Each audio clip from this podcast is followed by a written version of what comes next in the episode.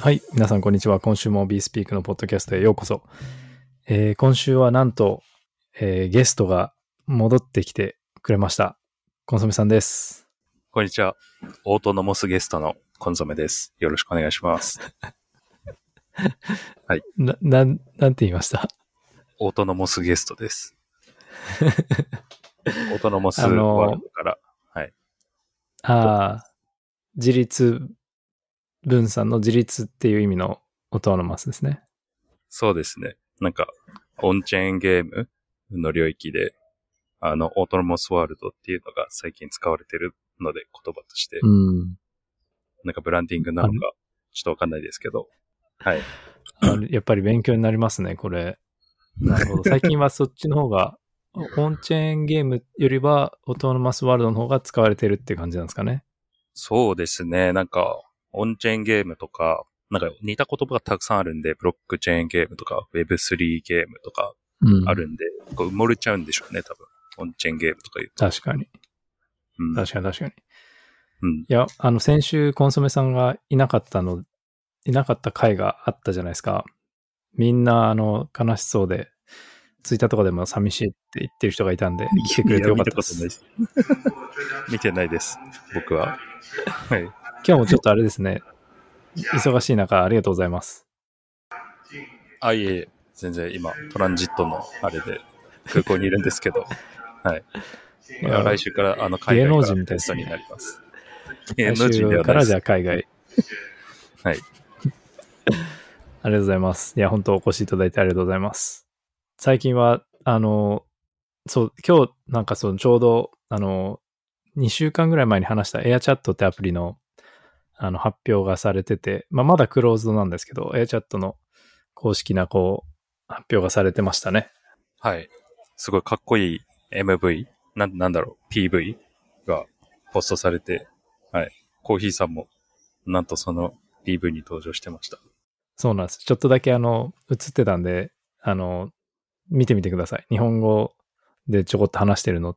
があるんで、コンソメさんもでも結構英語で話してますね。頑張って、あの、英語で話してます。でも、あれです。なんか、うまくいってやろうみたいな、こう、やって、あんまりやってないですね。なんかに、にかいぐらい撮って、まあいい、いいだろうみたいな感じでポストして。クイズとかやってるんですけど、どこの、なんか、日本で食べた食べ物の写真あげて、このコンボいくらだと思う、はい、コンボって、あ、まあ、定食って、定食って英語でコンボって言ったらいいのかな、なんわかんないけど。うんうんこの定食いかだと思ってポストしたりして、ね、はい誰もリプライくれなかったって感じですけど回答なしですねじゃあはいでもそのうち来るんじゃないですかねうん待ってれば来ますかねそうそうでも面白いですね普通にあの使っててあのいろんな国の英語も聞けるし自分も発音の発音というかスピーキングのトレーニングにもなるしうんうん。そうですね。英語の学習にいいし、結構話すの好きな人にはいいかもしれないですね。まあそのうち多分日本語の人も増えてきて、日本語が普通になったりもすると思うんで、コンソメさんのこのなんかあのポッドキャストもあそこでやるかもしれないですね。そのうち非同期で。いいですね。うん。面白そう。はい。はい。ということでじゃあ今週も始めていきましょう。まず、まあなんかランダムにもしコンソメさんトピックあったら放り投げてほしいんですけど、いっこめは、はいえー、ゼットケー インフラの新しいプロジェクトがまあ発表されて、名前はラグランジュラブスっていうんですけど、まあなんか数学者のラグランジュっていう人がいるんですけど、はい、多分その人から来てると思いますね。あの、でラグランジュはあの僕物理学科だったんで飽きるほど聞きました。あ、マジですか？なんか定理がありますよね。確か。あ、そうですね。で結構なんかいろんな、あ、めっちゃオフトピックになるんですけど、あの、はい、いろんななんか物理系の、なんだろう、方程式とか考えて、解析力学っていう分野の、なんかいろいろやったり、あとなんだろう、うんあの、衛星こう、地球飛んでる衛星の、こう、動か、なんだろうな、安定する場所があるんですよね。地球の周りで、こう、重力と加速度とか、でそれラグランジュポイントって言ってあだから飛んでる宇宙ステーションとか衛星がとどまってる場所をラグランジュポイントって呼んだりしてます。はい。えー、あ、そうなんですね。す, すいません。なんかイタリアの数学者、イタリア生まれかなんかの数学者らしいですね。昔いた。うん、そうですね。えっとにせん違う違うじゅうなな世紀後半ぐらいですかねの人ですね。数学者かつ天文学者の人ですね。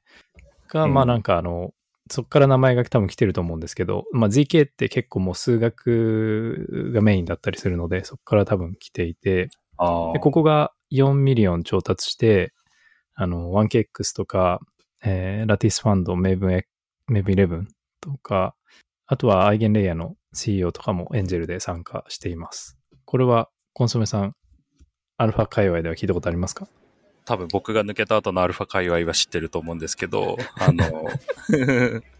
これもアイゲンレイヤー使ってるんですね。あ、そうなんですよ。だからまあ シーイーオー エンジェルでも入ってるんですけど、うん、まあ、プロダクトはふたつあって、いっこめの方にアイゲンレイヤーを使ってるっていう感じみたいなんですよね。で、アイゲンレイヤーでまあセキュリティをこうイーサリアムからのバリデータから借りてきて、何するかっていうと、まあオプティミスティックロールアップいっぱいあると思うんですけど、それらをこうまとめて、あの、セキュリティを、クロスチェーンのセキュリティを共有するためのこうインフラを作っていて、これが何がいいかっていうと、まあ、ブリッジが、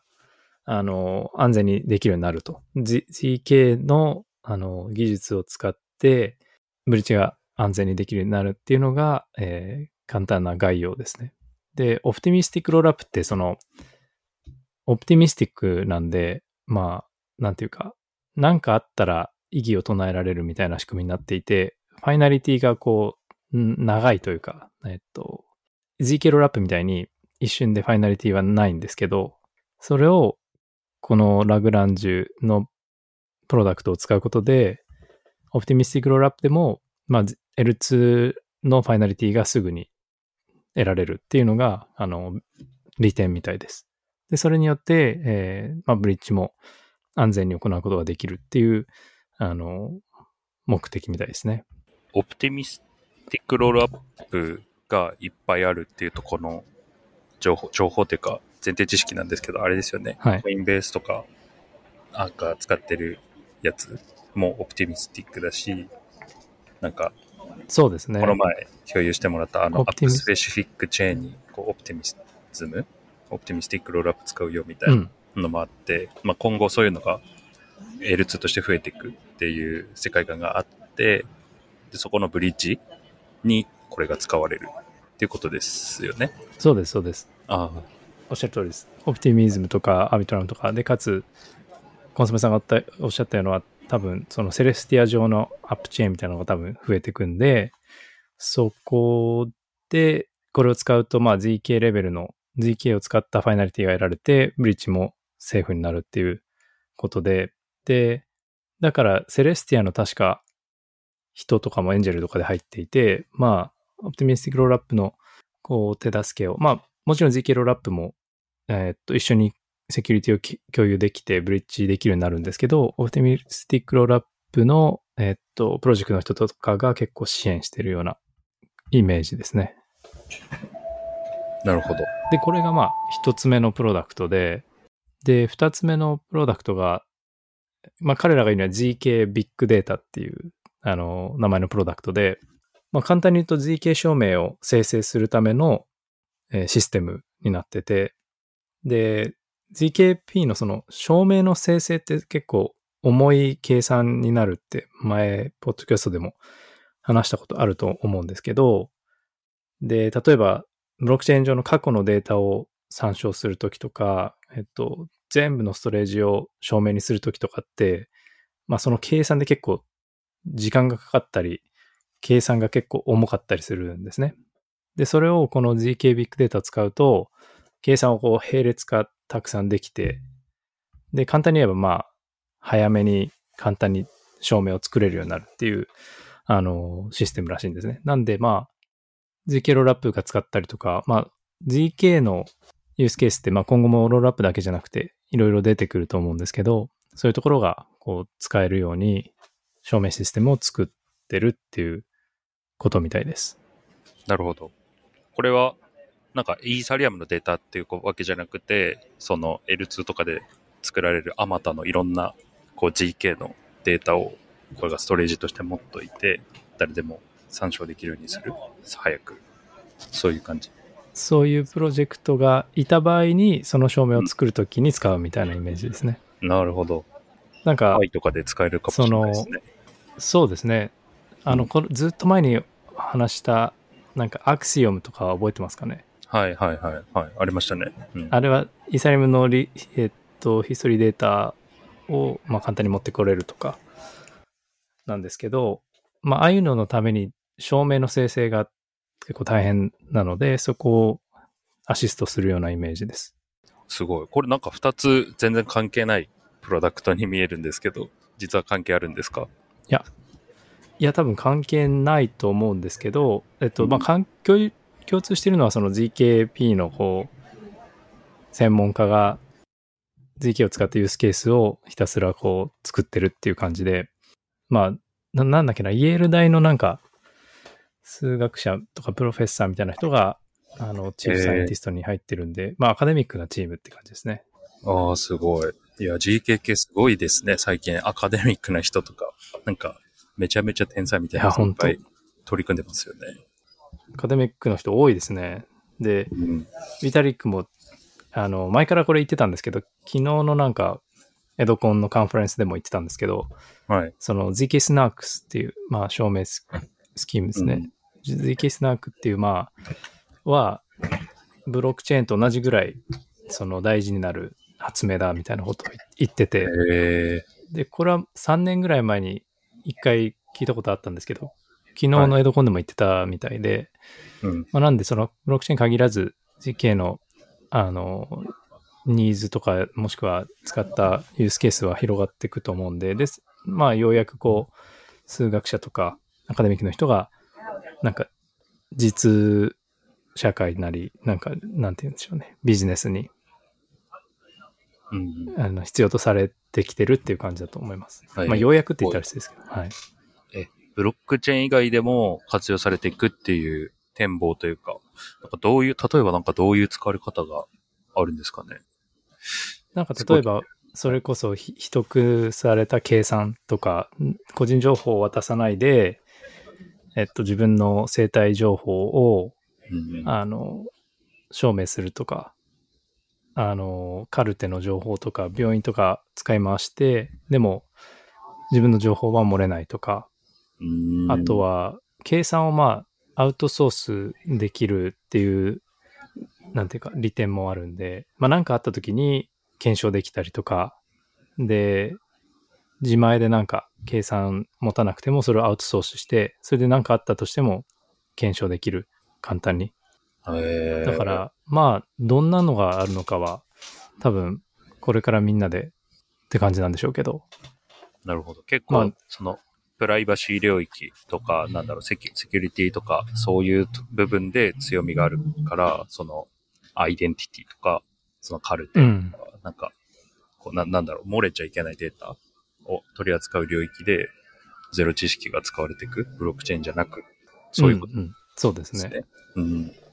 たまになんかあの、Ver- verifiable computation とか、verifiable computer とか言いますけど、まあ、検証可能になると。計算が、えー、でそれはブロックチェーンじゃなくてもあのできることなんで、それが多分あった新しいというか、まあおなんかあるかもしれないですね。 ウェブフォー ですね。そうですね。、はい、そうです、はい、なんでまあこれ結構まあ僕も知らなかったんですけど、はい、そうですね。まあブリッジの方は結構ブリッジプロダクトが多いから埋もれちゃうような気もしますけど、うん、まあふたつめの方とかは、うん、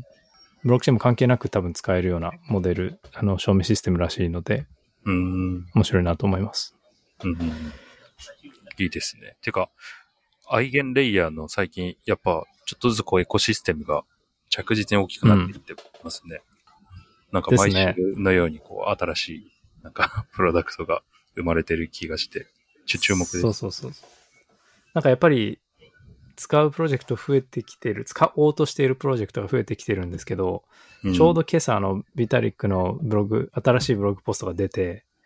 あんまリステーキングしすぎると、はい、なんか危ないというか、セキュリティ的に良くない的な、まだちゃんと読んでないですけど、良くない的なことが書かれてて、うん、で、まあ、それは完全否定してるわけじゃなくて、まあ、ちゃんとした、なんて書いてあったかな、まあ、ちゃん、その、あんまりやりすぎずに、ちゃんとした使い方を、まあ、サポートしていくべきだみたいなことを書いていて、あんま調子乗って、はい、あの、やりすぎない方がいいって書いてあって、リスク、リスキーだって書いてありましたね。あ、そうなんですね。でも、ビタリックが言及するぐらい、うん、なんか、その、レジットなプロジェクトなんだなっていうのを今聞いて思いました。うん。うん、そうですね。だから、ちょっとそのポストは後で読んでみようと思うんですけど、まあなんかあの、イケイケどんどんっていう感じになってたけど、でもそういう警鐘もビタリックから鳴らされて、今後ちょっと議論が本当にそれで全部やっていいのかとか、いろいろ出てくると思います。結構反対派もいるし、えっと、いやいや、そんなことないっていう議論があるので。へー。なんかあの、なんだっけ、デポジットする人募集してましたよね。アイゲンレイヤー。そうですね。テスターみたいな。テスターっていうか、アーリーアダプターみたいな。ね。で、フォーム見て、で僕は、あの、恐れおののいて、そのなんか、フォーム提出するの、あの、やめたんですけど。なんで恐れおののいたかっていうと、あの、お前がデポジットする数量を教えろみたいな入力項目があって、そこに、例で、うん、せんイーサとか、なんだっけ、いちまんイーサみたいな書いてあって、うん、これ無言の圧力。せんイーサって書いてありましたね。せんイーサ。圧力を感じて、僕みたいな、なんか弱小、弱小 ウェブスリー ユーザーでは不可能だなってちょっと。いやいや、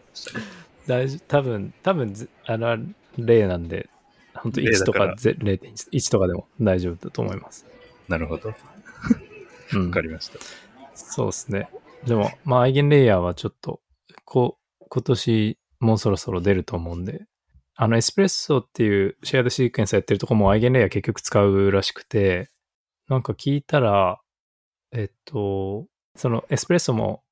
アイゲンレイヤーを使うんですけど、アイゲン ディーエー は使わずに、自分で ディーエー レイヤーを作って、その ディーエー レイヤーを、アイゲンレイヤーを使って、こう、守る、セキュアにするっていう構造らしくて、アイゲンディーエー とは別の、えー、ディーエー レイヤーだけど Eigen レイヤーを使うっていうことらしいです。ほう、ちょっと今度いち、にじかんぐらいかけて説明してほしいですね。いやなんかその Eigen レイヤーっていろんなところにそのリステーキングできるわけじゃないですか。はい、できるんですね。Eigen、はい、レイヤーって、はい、まあリステーキングとスラッシュのプロトコルだと多分思えばよくて、はい、でじゃあアイゲンレイヤー使いますって言ったプロトコルに対して、えー、っとリステーキングできるようになるんですけど、うん、そのいっこの例としてアイゲンレイヤーチームがアイゲン ディーエー っていうでで ディーエー レイヤーを自分たちで作ったんですね、D、自前で。でも、まあ、エスプレッソはそれを使わずに自前で、えっと、ディーエー レイヤーを作ってアイゲン ディーエー とは別にうん自前で ディーエー レイヤーを作ってでも自分たちでバリデータを用意するんじゃなくて、はい、イーサリアム エルワン のバリデータを使ってセキュ、セキュアにするとで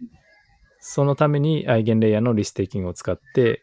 イーサリアム エルワン のバリデータをこうステーキングさせるっていうイメージです、うん、い入り口そのリステーキングの入り口はアイゲンだけど、うん、そのなんか振り先がエスプレッソになってるというか。そうそうそう。合ってますか？アイゲンレイヤー、合ってます、合ってます。リステーキングとスラッシュのメカニズムはアイゲンレイヤーを使うんですけど、はい、あの、そのリステーキングの振り先が、えっと、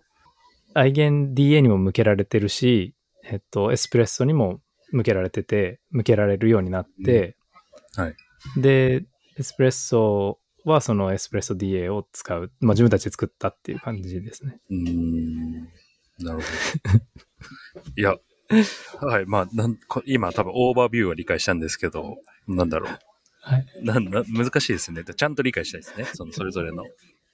まあ、別の ディーエー レイヤーって感じですね。はい。はい。なるほど。なんですけど、アイゲンレイヤーを使うっていうことなんで、結構ま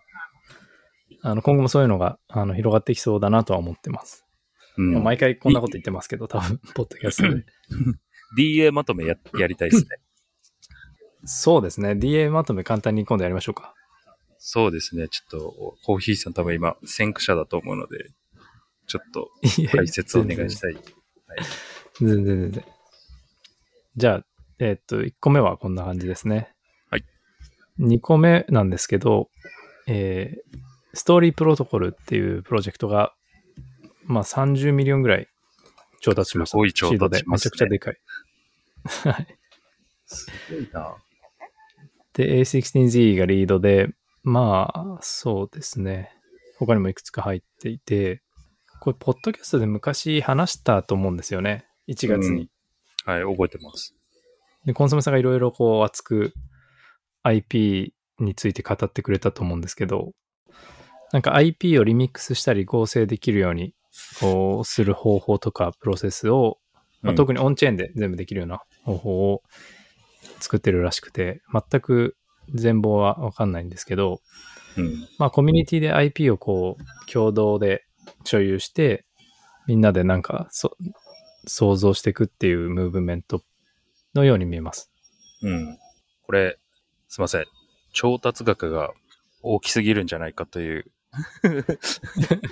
思いませんちょっと思いませんか。なんか思います思います。なんでまあなんかその理解しようと思えば、その今まで出てきた エヌエフティー の アイピー プロダクトのなんかインフラみたいなところに位置して、まあ一個プラットフォーム的だから、まあ結構調達額もてかバリエーション大きいよっていうのはまあ聞けば、うん、まあそうかと思いますけど。なんかにしてもにしてもみたいなね。そうですね。いややっぱ エーじゅうろく とかが入ってると結構イラショナルになるというか、非合理的な感じになって、うん、なんか前のえー、っとエヴァエヴォオンラインとかあのゲームもよんじゅうミリオンとか、ゲームでですよ、ゲームでよんじゅうミリオンとか調達してて、うん、まあで他の投資家とかに聞いたときに、まあ、入れてくれなかった、入らせてくれなくてエクス、エクスクルーシブだったと。うん、だから、まあ、一個そういうリードが決めるともう、極端に高いバリエーションになっちゃうときが、まあ、ありますね。なるほど。アンドリーセンとかは結構そういうエクス、エクスクルーシブにやるタイプなんですかね。絶対リードで。みたいですね。全部知らないですけど、この前聞いたディールはそうだったって言ってて、うん。そう、なんか前にちょっと調べて、その、アンドリーセンとパラダイム入れてるとこどこなんだって見たら、全然被ってないんですよね。その、アンドリーセンとパラダイムに入れてるプロジェクトって、多分スタークウェアしかなくて、他はもうなんか仲悪いんじゃないかっていうぐらい、なんか経営の中に見えるぐらい、うん、お互い全然別々のとこ入れてる。ので、ああ、そうなんですね。多分お互い同じ方針というか、エクスクルーシブにやって、絶対リード取りたいみたいな感じなのかなと、うんうんうん、確かに見てて思いましたね。リード取りたいはあるでしょうね。うん。いや、でも面白い、そうですね。これ、まあなんか面白そうだなと思うのは、ライセンスの管理の部分が、このストーリープロトコルは面白そうですよね。なんかライセンスって、なんかアドリーセンも、なんだっけ、僕らが考えた最強のアイピー ライセンスみたいな、うん、前作ってましたよね。Don't be, don't be evil ってやつですね。あ、そうです、そうです。で、多分その辺。違う違う違う、can be evil かな。あ、そう、そうです、ね。can be evil か。はい。で、そうだ。多分まあ注目してるんじゃないですかね。これからのなんか アイピー 作りとか。うん、うん、確かに。シーシーゼロ とかもいろいろ、あのー、取り上げてましたもんね。リサーチペーパーかなんかで。うん、そうそう。だからそこになんかこうメスを入れれるなんかチャンスがあると見てるんですかね、多分。そんな気がちょっとしてます。うん、はい。なるほど、なるほど、うん。そうですね。個人的にもなんか、先週コンソメさんいない時に話したんですけど、まあ、少しぐらいは、いちキャラクターぐらいは、あの、人気になるものがクリプトから出てくるんじゃないかなと思ってるんで、うんまあ、ナウンスとかも言ってもまだそんなにじゃないですか、その来る人以外の人からしたら。うん。うん、あれですか、あのなんか マ, マーベルみたいな感じ。ああ、そうですそうです。あのマリオレベルのとやつ。はいはいはい。それ確かに出てきたら熱いですよね。うん。なりたいな。なりたいと思いました今。あのファイにもなんかキャラクターいますよね、実は。あ、実はいます。めちゃめちゃシンプル。あれ何なんですか？あれはドッティっていう名前のキャラクターで、ドットピクセルアートのドットってあるじゃないですか。それをこうなんかなんていうのキャラクターにしたやつ。へえ。まあ一応そういうなんだろう一個こうプロプロダクトの象徴みたいなのを作っといて、うん、まあマーチャンダイズとかしやすいですし。なんかアイコニックになった方がマーケティングとかにも使えるんでなるほど、ね、いいかなと思いますけど。かわいい、かわいいですもんね、はい、結構。それをね、こうやっぱ広げていきたいんですよね。ああ、そういう目線もあるんですね。そういう アイピー としてのこうブランドを広げたいっていう。なんか面白いのがあのあれなんですよ。ポケモンの売り上げの比率前に見たことがあって、でポケモンってなんかゲームが売れてそうじゃないですか。なんですけど、はい、なんかマーチャンダイズがなな、はちわりぐらいらしくって、タクッズ、ぬいぐるみとか。カードとかですか？カードとかですね。めっちゃらしくて。であ、すごいなと思って、他の アイピー の企業、ディズニーとか、うん、マーベルとか、なんだ、ハリーポッターとかわかんないですけど、いろいろ見たら、全部マーチャンダイズの方が大きいんですよね。なな、はちわりぐらい。へえ。そうなんですよ。なるほど、なるほど。じゃあ エヌエフティー とかもそういう感じになったらいいんじゃないかっていう、な、なるんじゃないかっていう感じですかね。かなとも、そうですね。思ってますが、うん、わかんないです。わかりました。なるほど。じゃあ、いいですね。それも今後の注目トピックということで。はい。はい。ということで、じゃあ、あと最後、ちょっとこの DeFi 系の話題なんですけど、えっと、Hourglass、まあ、Hourは時間のHourですね。Hourglass っていうプロジェクトが よんてんにミリオン調達して、これはエレクトリックキャピタルとかコインベースベンチャーズ、えー、サークルとかから調達をしてます。で、これは何かっていうと、こう時間を考慮した、えー、ステーク資産をトークン化する。そして、まあ、それを交換できるっていうプロトコルで、例えばなんかライドにあのステークして エスティー イーサが受け取れると思うんですけど、引き出しをあのしようとすると少し待たなきゃいけないんですね。で、その待ってる間の状態をトークン化して、でそれを売買できるようにするっていう、えー、っとプロトコルで、あのもしくはあのフラックスっていうプロトコル、 DeFi プロトコルにイーサをステーキングすると、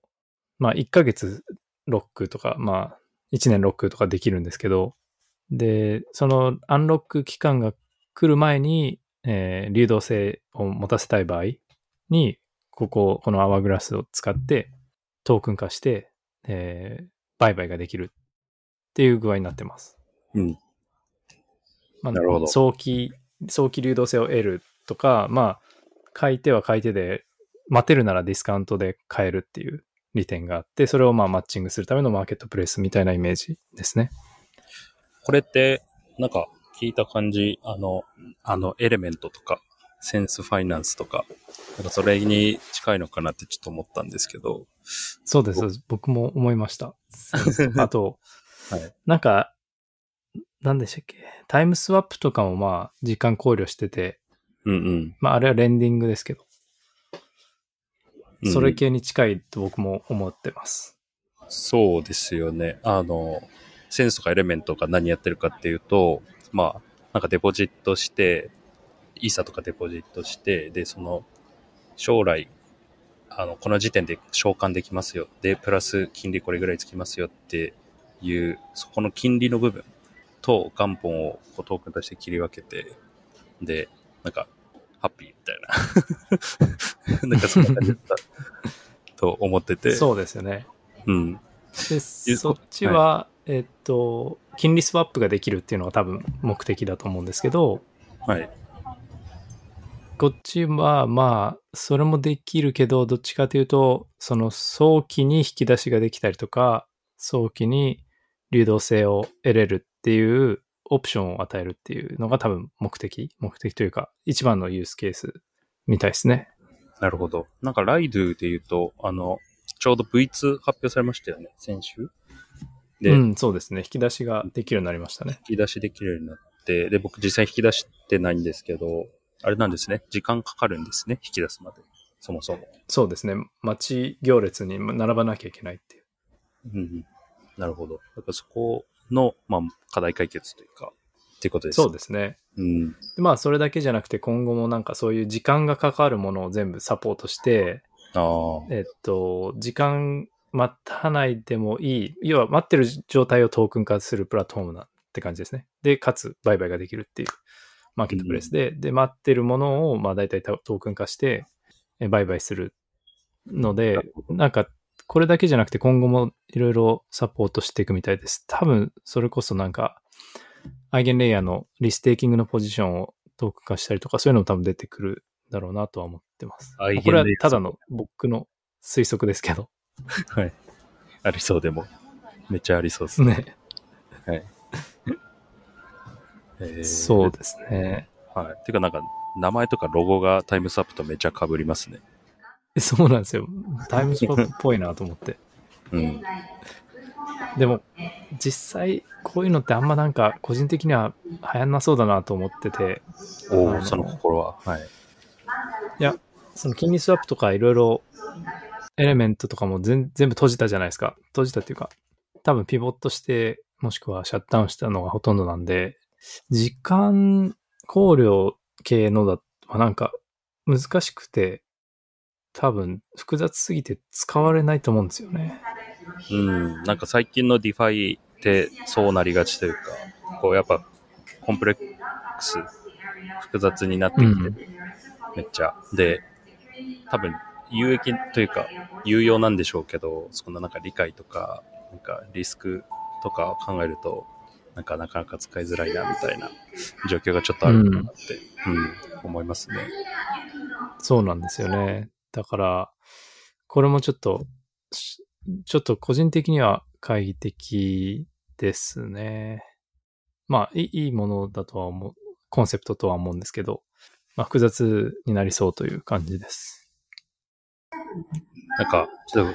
と、あの、コン、あ、コンソメじゃない、コーヒーさんに聞きたいんですけど、なんか、これからの、そのディファイ、ディファイの領域って、そう、なんか、こう、どう、どうなっていくんだろうな、みたいな、こう、ありますか？いや、実は、僕も聞きたいぐらいなんですけど、はい、うーん、なんでしょうね。まあ、少し前まではちょっとあったんですけど、もはや、全然わからなくて、うん、なんかあの一時期はその資産効率化する系がこう必要とされてたりとかあったと思うんですけど、なんか一通りやり尽くしてって、はいうん、ディファイでこれからなんか新しいのってあんま思い浮かばなくて、まあそれこそリステーキングのそのアイゲンレイヤーのなんかデリバティブとかぐらいしか新しいのって思いつかないですね。うん、なんか大体こうふ踏まれたというか、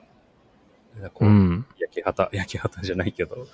ね、大体お人が思いつく通り一遍のディファイが作られて、で今はだいぶレッドオーシャンになってて複雑高度化してみたいな状況ですよね。でなんか次の、まあ、テーマとしてこうリファイとか一応ありますけど、うん、なんかそれも、まあ、実際どうなんだろうみたいなのはありますよね。そうですね、うん、まあ言えるとしたらそうだな、まあなんかあのいろいろ エルツー とかクロスチェーンとか、まあいろんな エルワン、エルツー が増えてきたんで、そのロールアップ間のえー、っとディファイというか差をなくしながらレンディングするとか、まあそういうのはいいんだろうなとは思いますね、うんうん、まあ前もちょっと紹介したと思うんですけど、チェーン A で担保にしたもの担保にして、えー、チェーン B で借り入れて使うとか、まあそういうの、そういう系ですかね。なるほど。まあ確かに、それはありそうですね。まあじゃあ、そのとこですかね、はい。そうですね。え、なんかありますか？いや、なんか、今後のディファイのプロとか呼んで話聞きたいですね。その辺は。って思いました。ちょっと、ディファイのプロ呼びましょう、今度。今度呼びますか？あの、例の将軍を。いいですね。将軍呼びましょう。ょうはい。わかりました。じゃあ、次回、まあ、そのうちそうですね。来月ぐらいに将軍呼んでディファイについて話したいと思います。はい、じゃあ今週はこんなところで、えーはい、ひらお開きにします。小島さん最後に何かありますありますか？えー、ありません。わかりました。はい。じゃあまたえー、っと今週もありがとうございました。来週もよろしくお願いします。はい。お願いします。失礼します。